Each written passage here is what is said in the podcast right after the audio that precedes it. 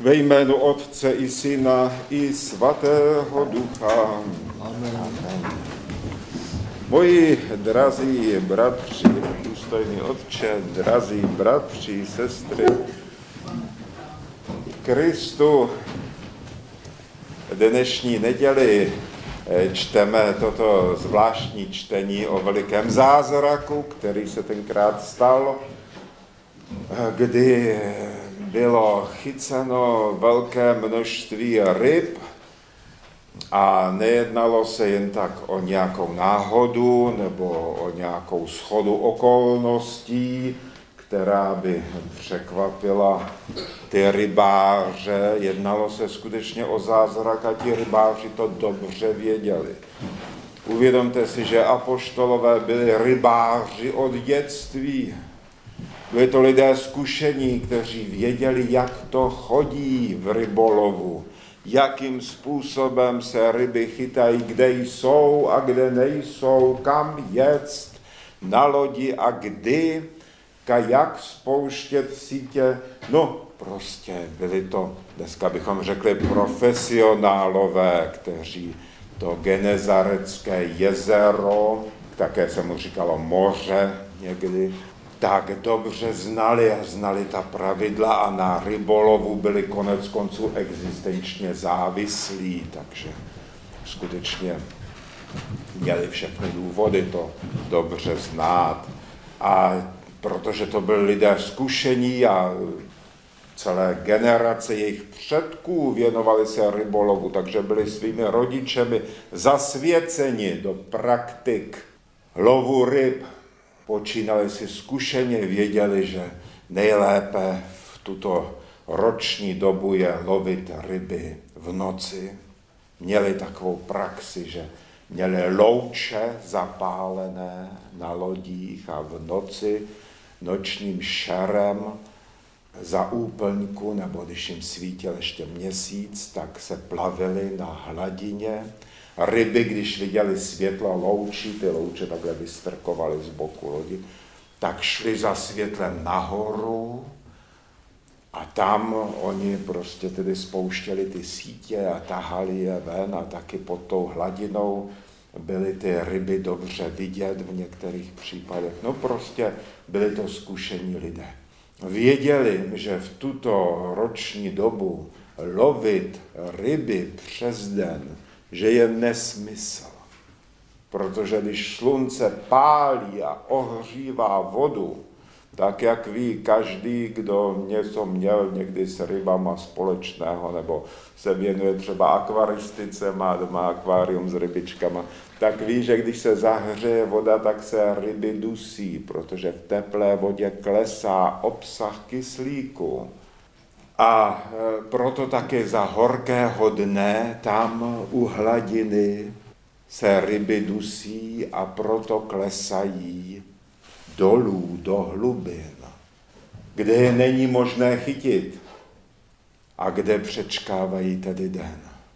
A tak Petr, když mu pán Ježíš říkal, vyjeď na hlubinu, rozestři sítě, a byly to sítě, to nebylo jako dneska, že jsou sítě obrovské, takže ne, jdou do hloubky a ještě se táhnou po mořském dnu a ničí tam mořské dno a tak dále. Tenkrát to byly sítě e, samozřejmě ručně dělané a ručně s nimi bylo nakládáno, takže zas do takové velké hloubky jít také nemohli. A když teda pán Ježíš řekl Petrovi, jeď na vodu, jeď do jezera, rozestři sítě, tak mu Petr celkem oprávněně namítl, pane, celou noc jsme pracovali a nic jsme nechytili.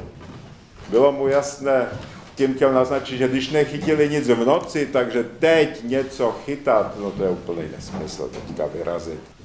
Ale nicméně Petr říkal, ale na tvé slovo rozestřu sítě. A vyrazili na ten nesmyslný rybolov, kterému nikdo z nich nevěřil, že bude mít nějaký úspěch. Vyrazili s loďkama, spustili sítě a v duchu si asi o tom mysleli svoje. A najednou do těch sítí se jim zabralo, čili chytilo, nabralo tak velké množství ryb, které ještě nikdy nechytili. A tak dávali posuňky, protože rybáři na tu vzdálenost se musí tam hlas nedoletí, tak se domlouvali různými znaky, znameními, tak dávali znaky svým tovarišům, spolupracovníkům, aby přijeli jim pomoc vytahat ty ryby z vody a bylo toho tolik, že se lodě téměř potápěly. Všichni rybáři, kteří to viděli, věděli, že to je zázrak. Že tady se stalo něco, co odporuje nejen všem zvyklostem a všemu, co, co, co znali a co věděli o rybolovu, ale co se prostě vymyká fyzikálním zákonům a biologickým pravidlům.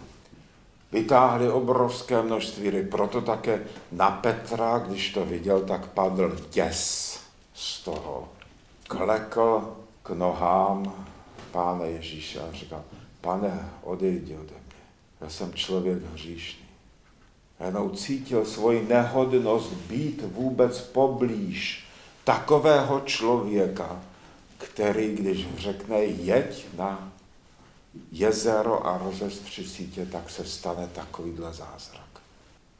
Takový úžas a zároveň i hrůza z toho na něj padly.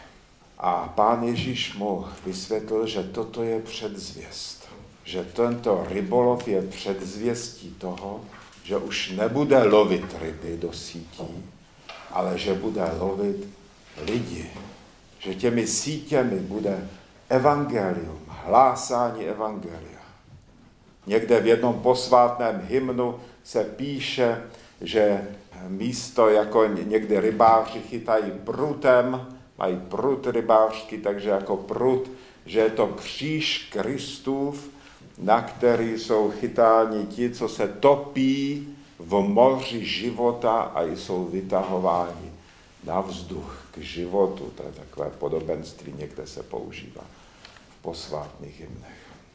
Takže to je veliký zázrak, předzvěst apoštolského působení, znamení toho, že když apoštolové budou lidi lovit, v uvozovkách lovit, pro boží království, takže se budou dít zázraky, že to bude něco, že to je činnost, která je svojí podstatou nadpřirozená, zázračná. A že toto prostě bude pokračovat, že tady začíná jim nový život, nový, nová práce, dalo by se to tak říci. Nové, chcete-li říct, řemeslo. Zároveň toto evangelium chápeme jako jinotaj v symbolickém slova smyslu. Zajeď na hlubinu, jako by to říkal pán Ježíš Kristus každému z nás. A tou hlubinou, tím se myslí co? Tím se myslí nebýt člověkem mělkým, nebýt člověkem povrchním a formálním a hlavně nebýt křesťanem formálním, protože formalismus či pokrytectví, to je protimluv ke slovu křesťanství. To prostě buď je člověk křesťanem, a nebo pokud je formálním křesťanem, tak není žádným křesťanem vlastně. Křesťanství samo o sobě vyžaduje, žádá od člověka duchovní opravdovost to, co chce Bůh po člověku, to nejsou nějaké úkony a rituály. To není počet poklon, které člověk metá někde před ikonou. To je srdce člověka. Synu, dej mi své srdce, praví písmo svaté. To, co chce Bůh od nás, je naše srdce. Nic míň, nic menší nespokojí se od nás s ničím menším, méně významným, co by nešlo v nás do hloubky, chce nás celé, chce celou hlubinu naší bytosti. A za to nám dává sebe samého a také celého. Křesťanství prostě je, to je buď o všem nebo o ničem. Všechno nebo nic. Jeden starec říká, že eh, s duchovním životem je to jako na frontě, ve válce, kdy v jeden den můžeš všechno získat, ale v jeden den taky můžeš všechno ztratit.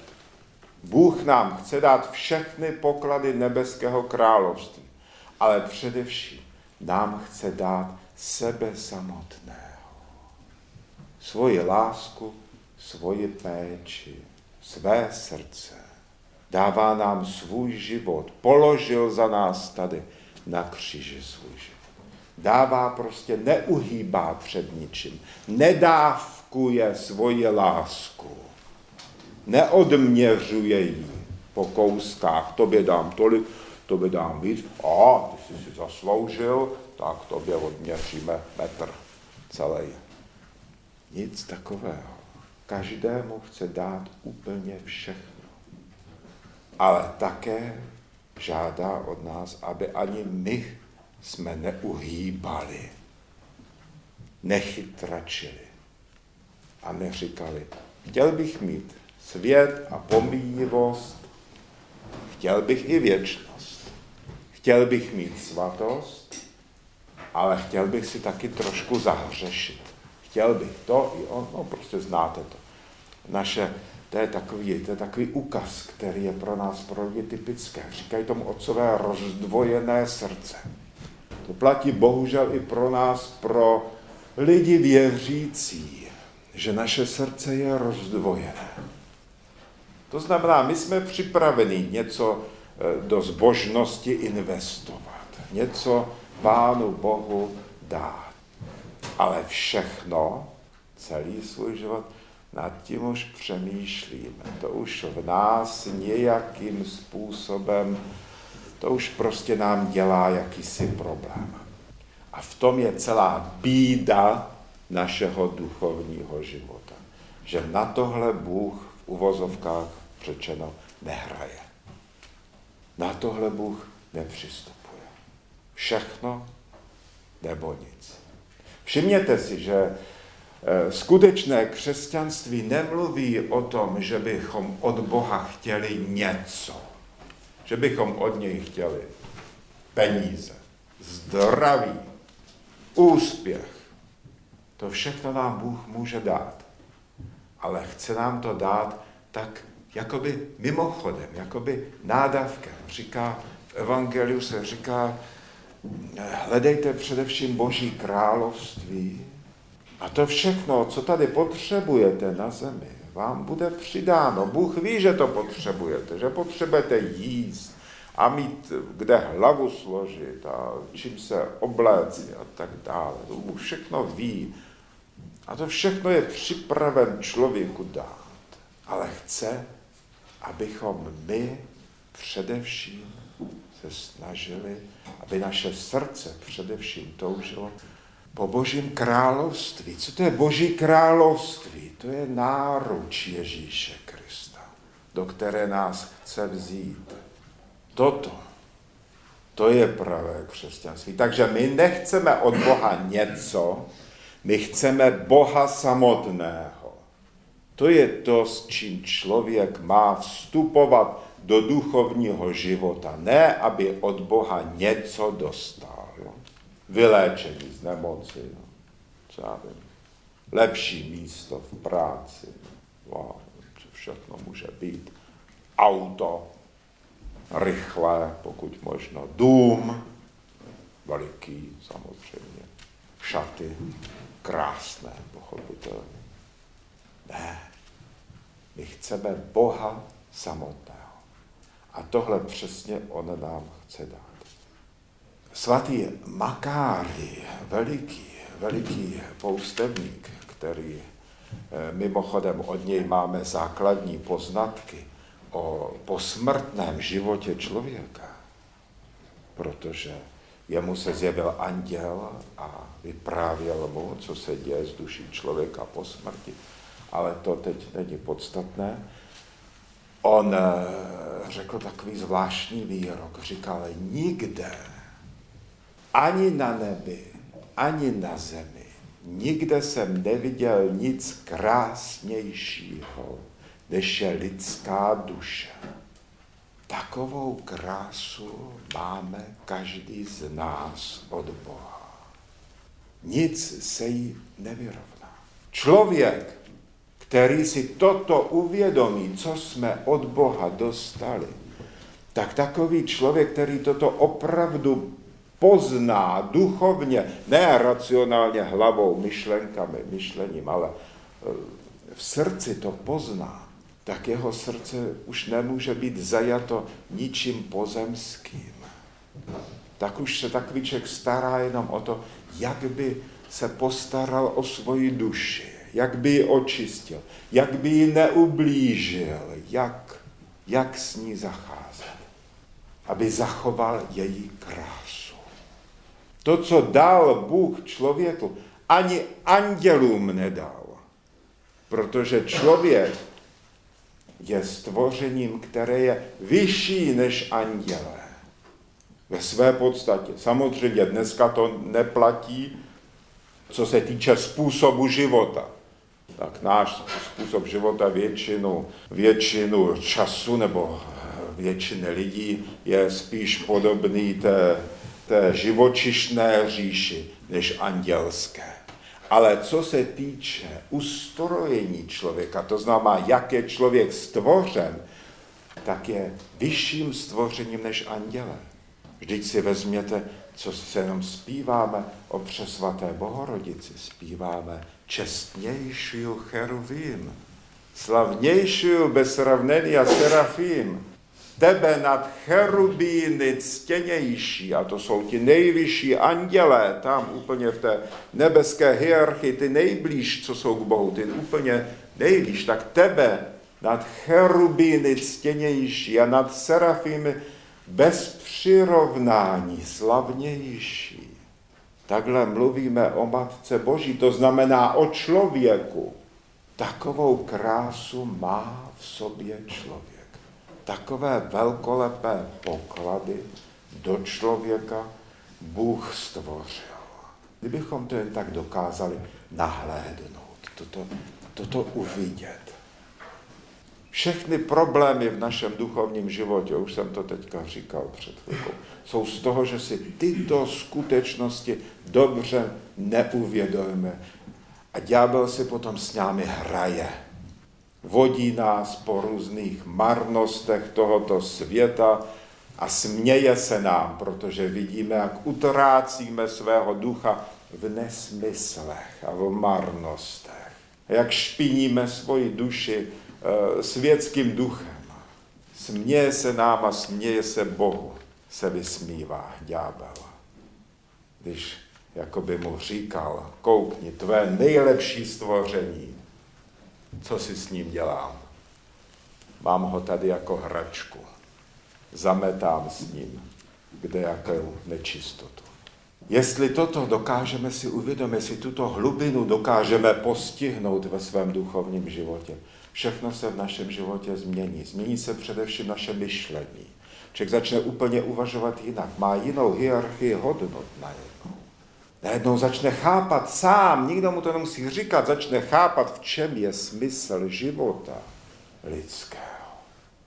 A v duchovním životě potom i zápas s vášněmi, s hříchem, to všechno, to všechno jde pak, no, nechci říct samo, no to nikdy nejde samo, ale jde to lehčej. Když, to, když vstupujeme do zápasu, do duchovního zápasu s rozdvojeným srdcem, no tak samozřejmě, že to jde těžko, protože jednou rukou boříme to, co druhou postavíme.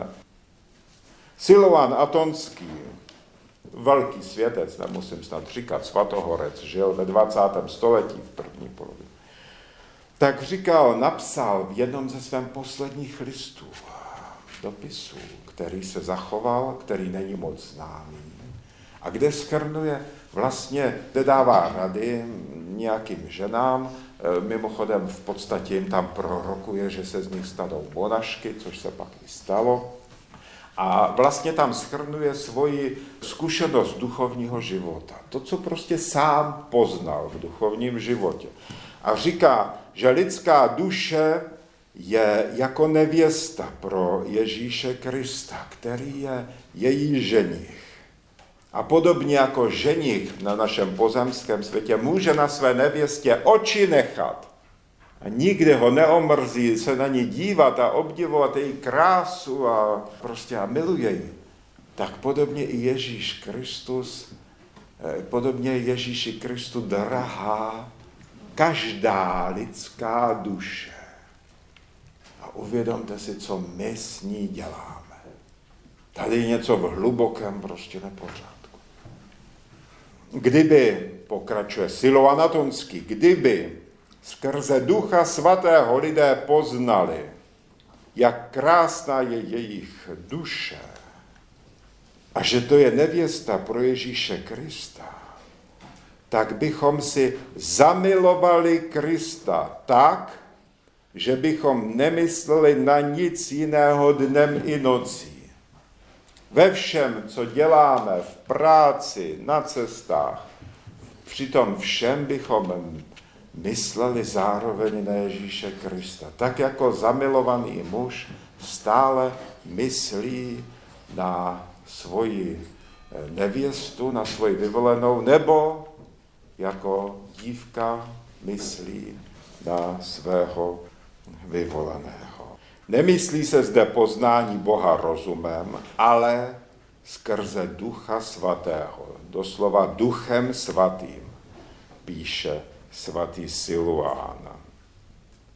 Taková duše se potom ve službě Bohu už nikdy neunaví. Pán, pokračuje Siluán Atonský, pán Ježíš v nás chce žít. A když kvůli nějaké své neskušenosti nebo neopatrnosti ztrácíme blahodať, tak lidská duše bude po něm vždy úpět a volat dnem i nocí.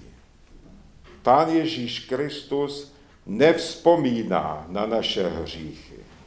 A kdyby lidé poznali duchem svatým, vnitřním svým poznáním, jaký je Pán Ježíš, jak je krásný a jak nás miluje, všichni na zemi by se obrátili k němu. To jsou slova vybraná z posledního dopisu Siloana Atonského krátce poté zemřel. A to jsou slova, která jsou hluboká a krásná, která jsou vlastně adresovaná i nám všem. Abychom se snažili jednak uvědomit si, co nám Bůh dal, co do nás vložil, jak nás stvořil jak krásnou duši nám věnoval, že do nás vložil svůj obraz, boží obraz.